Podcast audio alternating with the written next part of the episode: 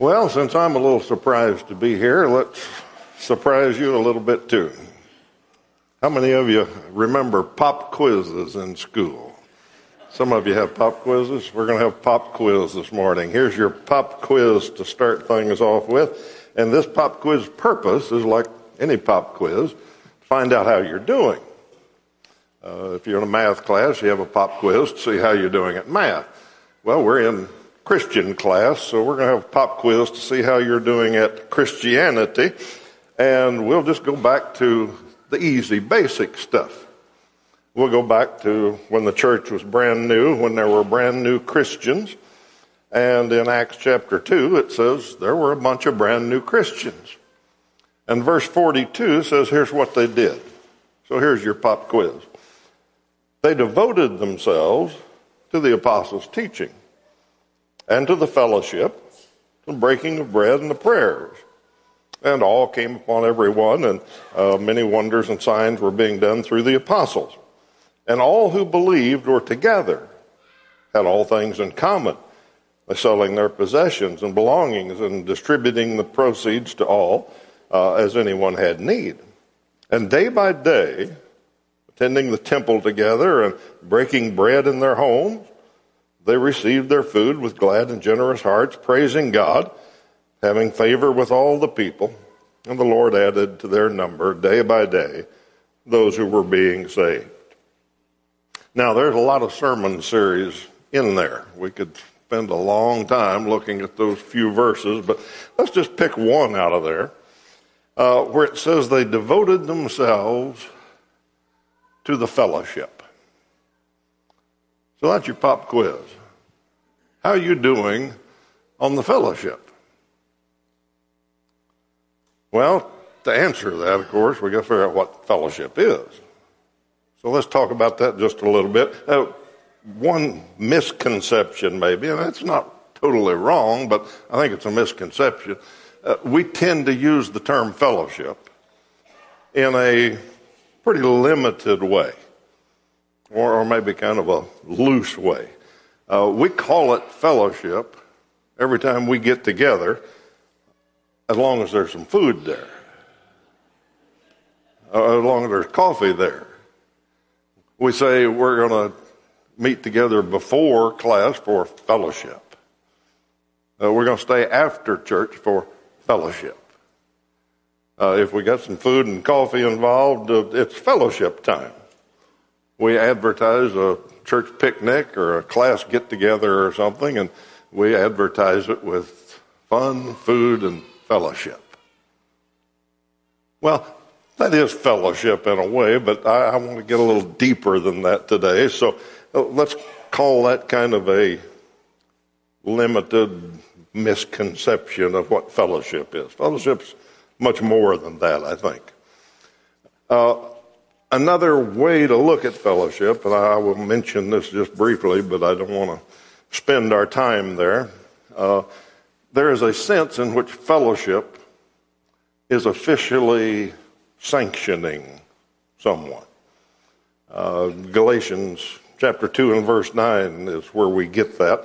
Uh, Paul wrote that when he became a Christian, when he was converted, and we finally got together with some of the other apostles, he reported on that and he said, James and John and Peter gave me and Barnabas the right hand of fellowship when they recognized the grace given to me.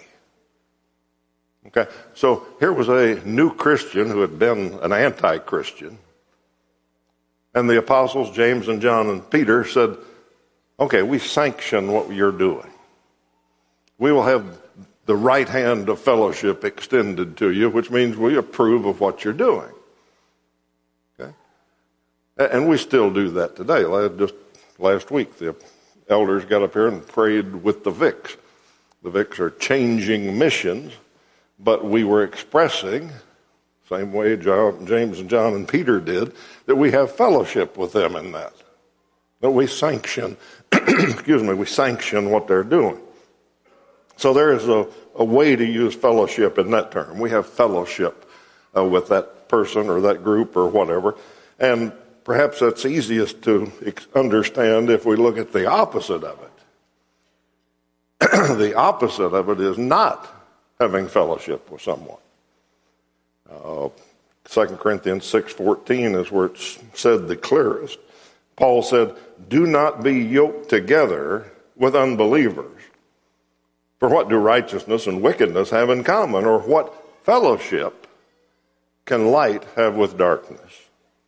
What harmony is there between Christ and Belial? Uh, what does a believer have in common with an unbeliever?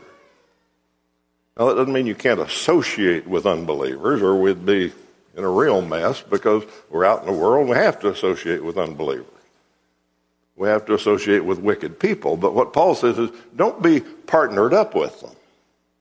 Don't be yoked together with them. Don't have that official sanction kind of fellowship with them. So, those are a couple of ways that fellowship can be used, but uh, I just wanted to get those out of the way before we talk about what I think is more important on the pop quiz of how you're doing in the fellowship. So let's look at a couple of ways that fellowship really applies to us. First of all, the word koinon, koinonia in the Greek means a sharing, a partnership, a communication, a common participation. So it's got more than just a potluck. It's got a partnership, a common participation in something. Uh, communion is another translation of it. So there are some churches, independent kind of groups, I think, that, that call themselves the Koinonia Fellowship. It's the name of their church. Always struck me as kind of funny because that means fellowship, fellowship. Be like calling this the church, church. Uh, okay, koinonia is a fellowship. And when we see that word, there's a couple of different ways that it really applies to us. I think two aspects of that fellowship. And the first one is in 1 John 1 7 and lots of other places, but 1 John 1 7, pretty clear. John says, If we walk in the light as he is in the light, we have fellowship with one another. If we walk in the light as he is in the light, we have fellowship with one another. We have that partnership, that communion, that common participation with one another. So, in that sense, fellowship is a state of being. It's who we are. It's where we live because we're in Christ. And we see that a lot of ways. Just a couple of Wednesday nights ago, there was a couple here from Missouri uh, visiting, but come to Wichita to get their son settled who was moving here. And after we got done talking, they had my cell phone number and knew that they could call if they needed anything. They'd gotten a little advice about this or that. They'd been talking to the office all day and knew what parts of town to go to and where to find apartments. And they got all kinds of help. Now, that wasn't because this is the Chamber of Commerce. Okay? They could have gone there and asked some questions. But as Christians, they went to other Christians and knew they would have this connection. They would have this common fellowship, this partnership together, and we'd help each other. And anybody that's been a Christian very long understands that. Well, you know, you could go any place in this country, almost any place in this world, and if you got in some kind of trouble or needed some kind of help, you could find it from another Christian.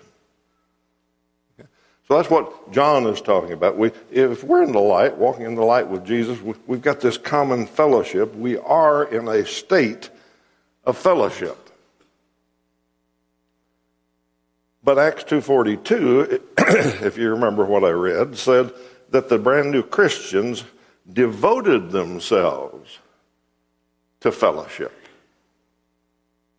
Okay? That's just a little different. We have a state of being, we are in fellowship with each other. But how do you devote yourself to fellowship? That's something you work at. That's something you do, not something you are. So, yeah, we have fellowship. But how do we devote ourselves to fellowship? So here's where the real pop quiz kind of comes in. How do we do that? How do we do this activity? Well, one way is happening right now. One way happens on Sunday mornings about 10 o'clock. We assemble together because we have fellowship, we're walking in the light, and we assemble together and we partner in a number of things. And Brother Sean mentioned some of them in his talk before the communion. That there's things we do together that are because we're devoting ourselves to fellowship. Uh, we've sung a number of songs. Okay? One way of thinking about that is that we're, we're singing praises to God. But if you actually pay attention to the words, a lot of them aren't to God. We're, we're singing to each other. And that's what we're supposed to do. That's what Paul said in Ephesians uh, 5.19. He said, speaking to yourselves in psalms and hymns and spiritual songs, singing and making melody in your heart to the Lord. Yes, it's to the Lord, but you're singing to yourselves. That's how one way we have fellowship. We sing songs that reinforce each other's faith. They express our faith, but we're singing it to other Christians so that their faith will be reinforced. So when we're singing, we're not just singing this song uh, to get through it, and we're not certainly not just singing it so God can hear it. We're fellowshipping. When we pray, we're fellowshipping. If, if we weren't fellowshipping in prayer, we could just say, okay, it's prayer time. And after two minutes, we'll ring the bell and everybody can lift their head up. But that's not how we do public prayer. We get somebody up here to lead our thoughts. And if he does that well, he addresses the things that are on the congregation's mind right then. He leads our thoughts, and we hear those things and we assent to them. And uh, if we want to, we can audibly assent to them. At the end of it, some people say, That's right. I agree. Amen to what he said because I said it with him. Okay? That's fellowship. It's even clearer when we have a specific thing we're praying for when we have a specific health request or tragedy or something going on in the body, and we say we're going to pray about this. Okay, then we're really all focused on one thing. It's more intense fellowship when we pray like that. Uh, the Lord's Supper, as Sean always already pointed out, is the prime example of fellowship in the assembly uh, 1 Corinthians 10, verses 16 and 17. Paul's writing to the church in Corinth because they weren't doing the Lord's Supper properly. They weren't giving it the concept of fellowship that it required. And he said, Is not the cup of thanksgiving for which we give thanks a participation in the blood of Christ? That's fellowship. That's what the, there's koinonia there. It's fellowship in the blood of Christ. And is not the bread that we break a participation in the body of Christ? Because there's one loaf, we who are many are one body, we all share one loaf. We all take the same bread. We participate, we fellowship, we commune with the body of Christ. And later in chapter 11, he, Paul pointed out to the Corinthians who weren't doing it without thinking about this. He said in verse 27 If you eat the bread or drink the cup of the Lord in an unworthy manner, you'll be guilty of the body and blood of the Lord. And then he explains what that means. He doesn't mean if you've had a sin that week, he means if you're not thinking about what you're doing. He says, So let a person examine himself, and so eat of the bread and drink of the cup. Anyone who eats and drinks without discerning the body eats and drinks uh, judgment on himself. He says, You're supposed to discern the body in this. And, and I know that's the body and the blood of Christ, but if you read the whole context of what he's saying, their problem was they were doing the bread and juice in their own way, but they didn't care anything about the rest of the body. They didn't wait on some people to show up. It, was a more of a common meal then, and they'd get there early and have their fill, and if somebody wasn't there yet, too bad. And so Paul says, when you do this, you better discern the body. So when we have fellowship in that Lord's Supper, that, what we do uh, when we assemble together, we need to be thinking, and a lot of times the men that uh, talk beforehand remind us of that. We're all doing this together. People are all around the world are doing this together. We have fellowship in this. Okay? Another thing we do when we assemble together, I, I, guess I ought to say we used to do when we assemble together, uh, we used to put money in a plate. We used to all fellowship in giving at one time. Now we do it anytime, day or night. I don't even do it anymore. My app just does it. You know, I get a note once a month. Oh, by the way, you gave some money. I said, Oh, yeah, I did do that. We may have lost a little something in that translation there, but anyhow, we do it a little different now. But the point of it is that is, in fact, the very word is fellowship for contribution, for giving money to a cause.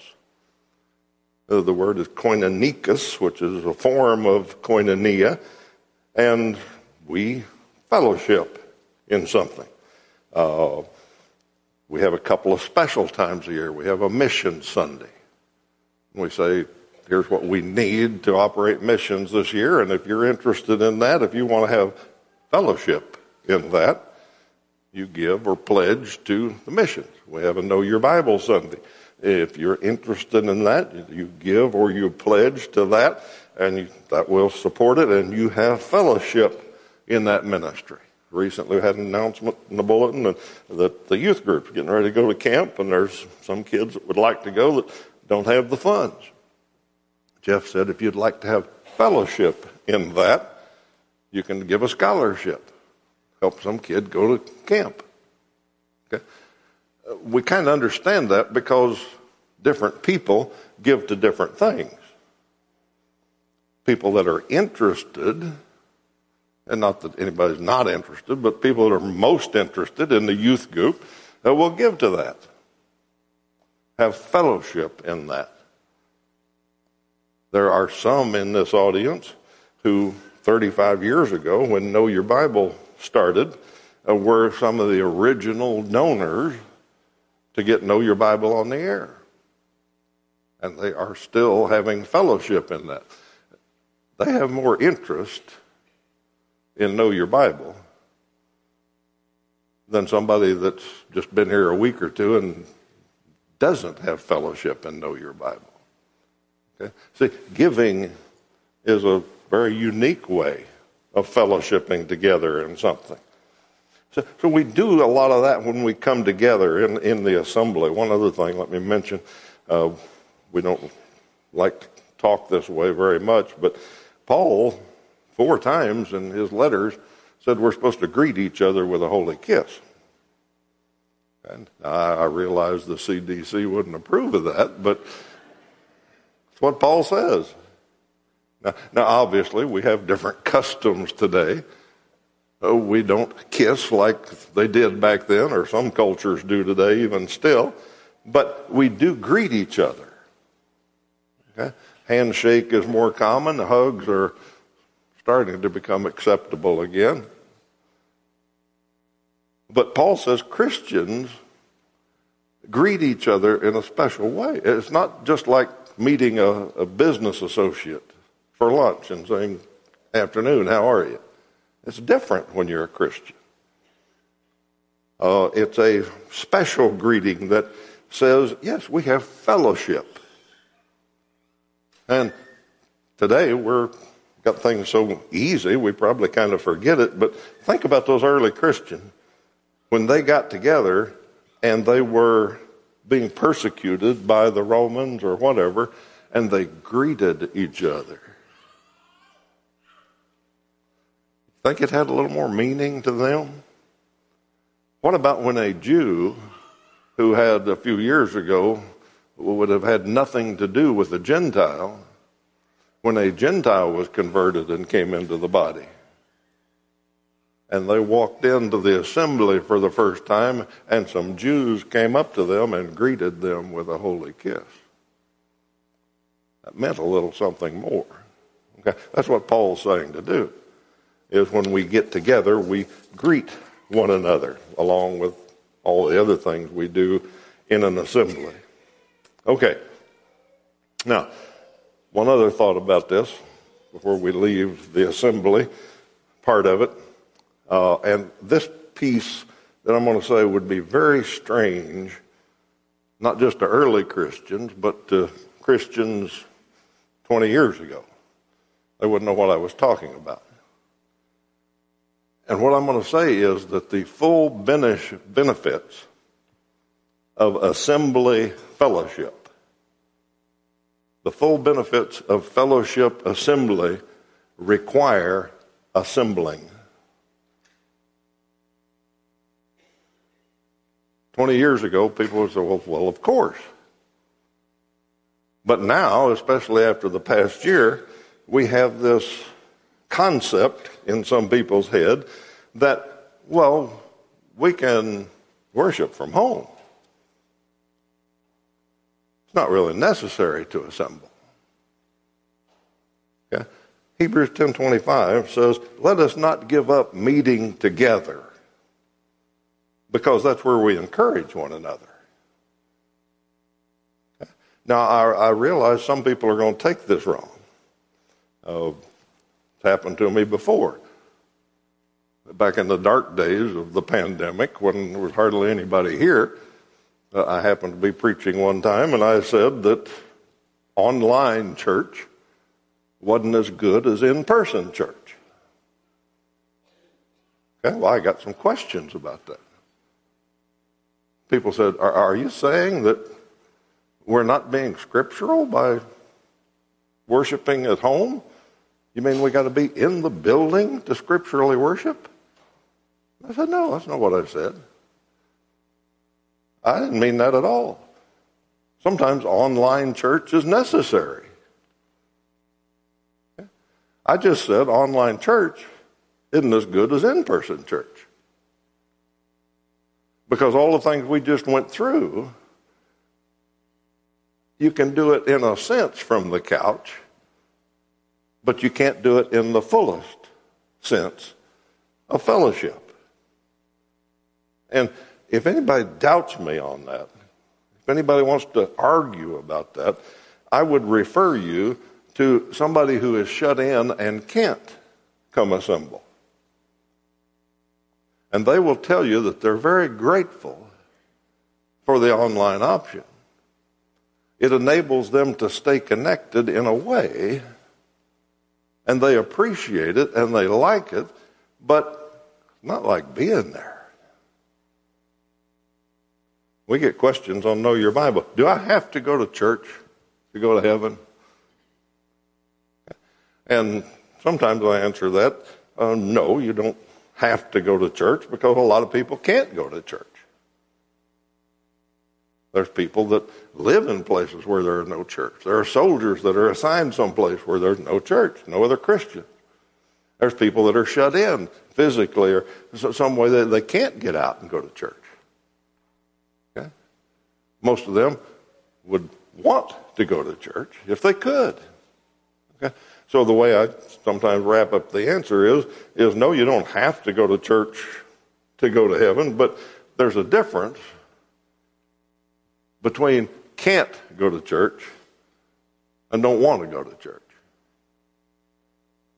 The difference there. And the people that are asking, do I have to go to church? Usually you kind of get the feeling that I don't really want to go to church. Do I have to? If you can't go to church, God understands that.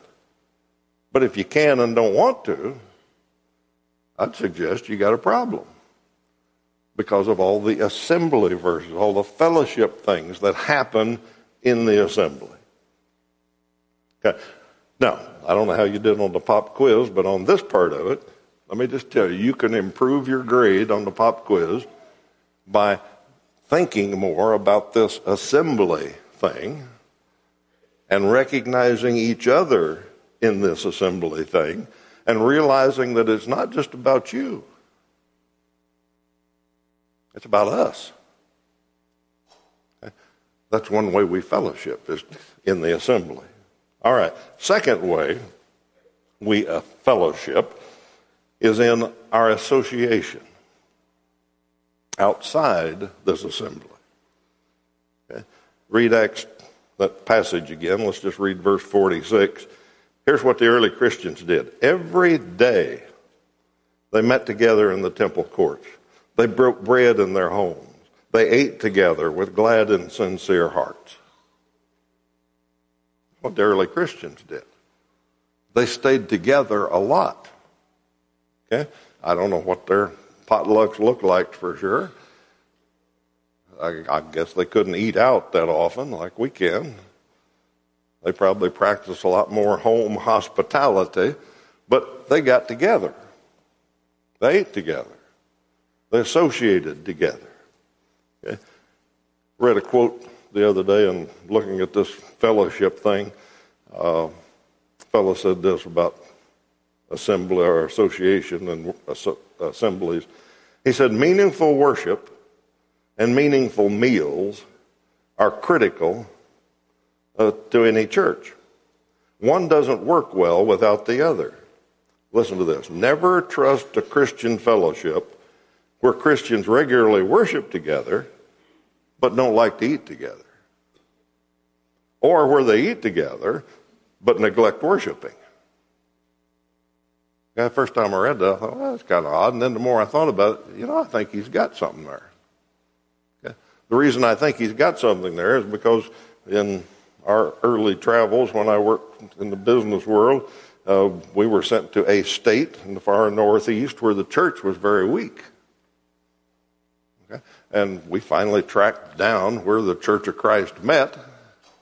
And we went up to the second floor in a rented room in an office building and found them and there were only about seven of them.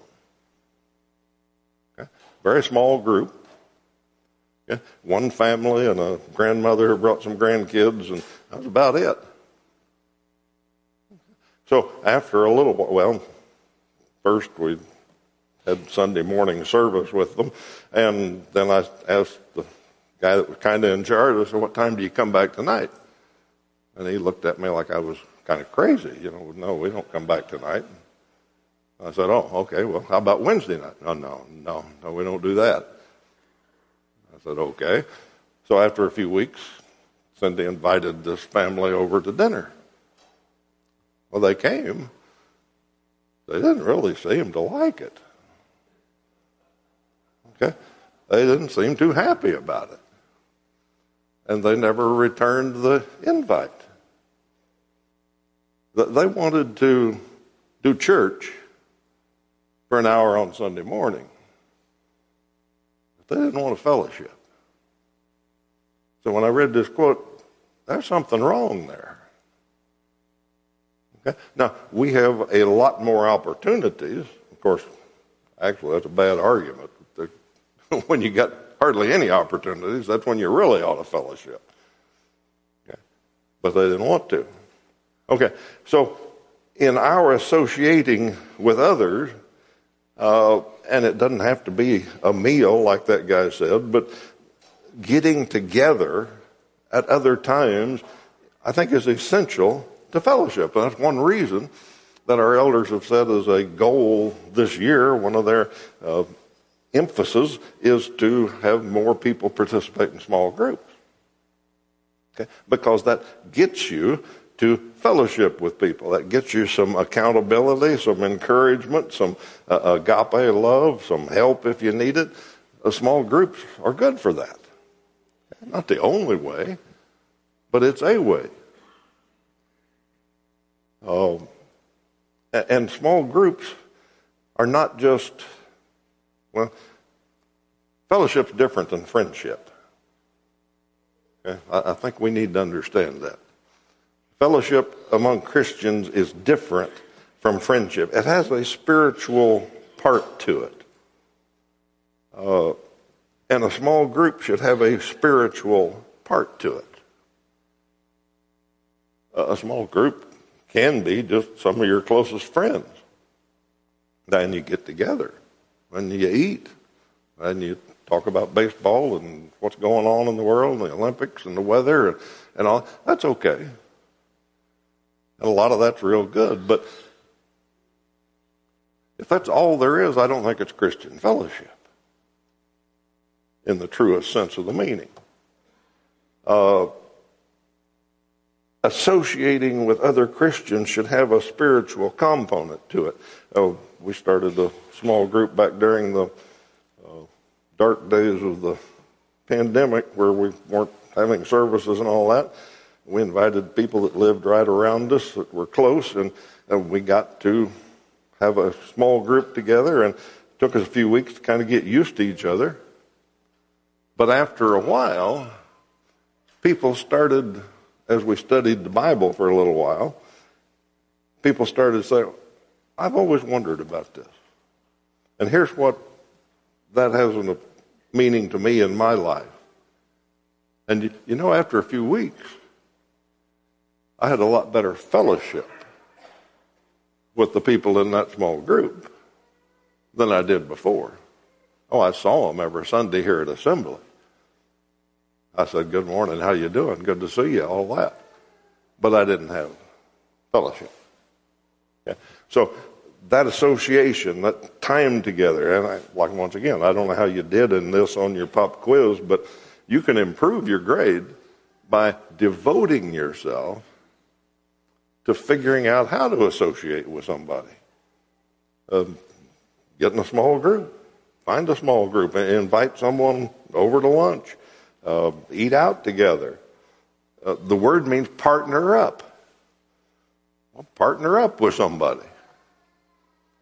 Over the years, Cindy and I have done a thing that we've recommended before. We, we call it Guess Who's Coming to Get Dinner. And we, we get another couple, and the four of us uh, meet together once a month, but each couple invites another couple that they don't know. Okay, well, every month you meet four new people. Uh, it's a way to promote fellowship. There's a whole bunch of other ways to do it, but uh, assembly is one thing. Association outside of the assembly is something else, and both are necessary to true Christian fellowship. All right, let me close with one more thought here, uh, since I interrupted Toby's series on contagious Christianity. Uh, let's tie it into that a little bit. He's been talking about being evangelistic. He's been talking about ways to influence others and share Christ with people in your lives. Uh, if you read Acts 2, verse 42 through 47 again, you'll see that that's a way. The first part of it says that the early Christians devoted themselves to the apostles' teaching and to fellowship and breaking of bread, and they got together all the time in the temple courts, and they ate together in each other's homes, and they did all of that. And then at the, toward the end of it, it says they had favor with all the people. People were watching this. People said there's something different about those folks. They kind of like love each other. They're kind of like in partnership with each other. They have a different kind of friendship than the world does. And then the last verse of that passage says, And the Lord added to their number day by day those who were being saved. Uh, uh, that's one way to attract the world is to practice real Christianity, Christian fellowship. People noticed in the first century they were attracted. In this increasingly lonely and isolated world, I think there's something even more attractive about Christian fellowship. It's not just good for us, it's good for the world. So, hope study of fellowship helped us a little bit in our Christian walk. If you're here this morning and uh, have some public need, we're going to invite you to let us know about that. We're going to stand and sing, and the elders will be at the back. If you need to speak to one of them about anything, go back there and find one. Let's stand and sing.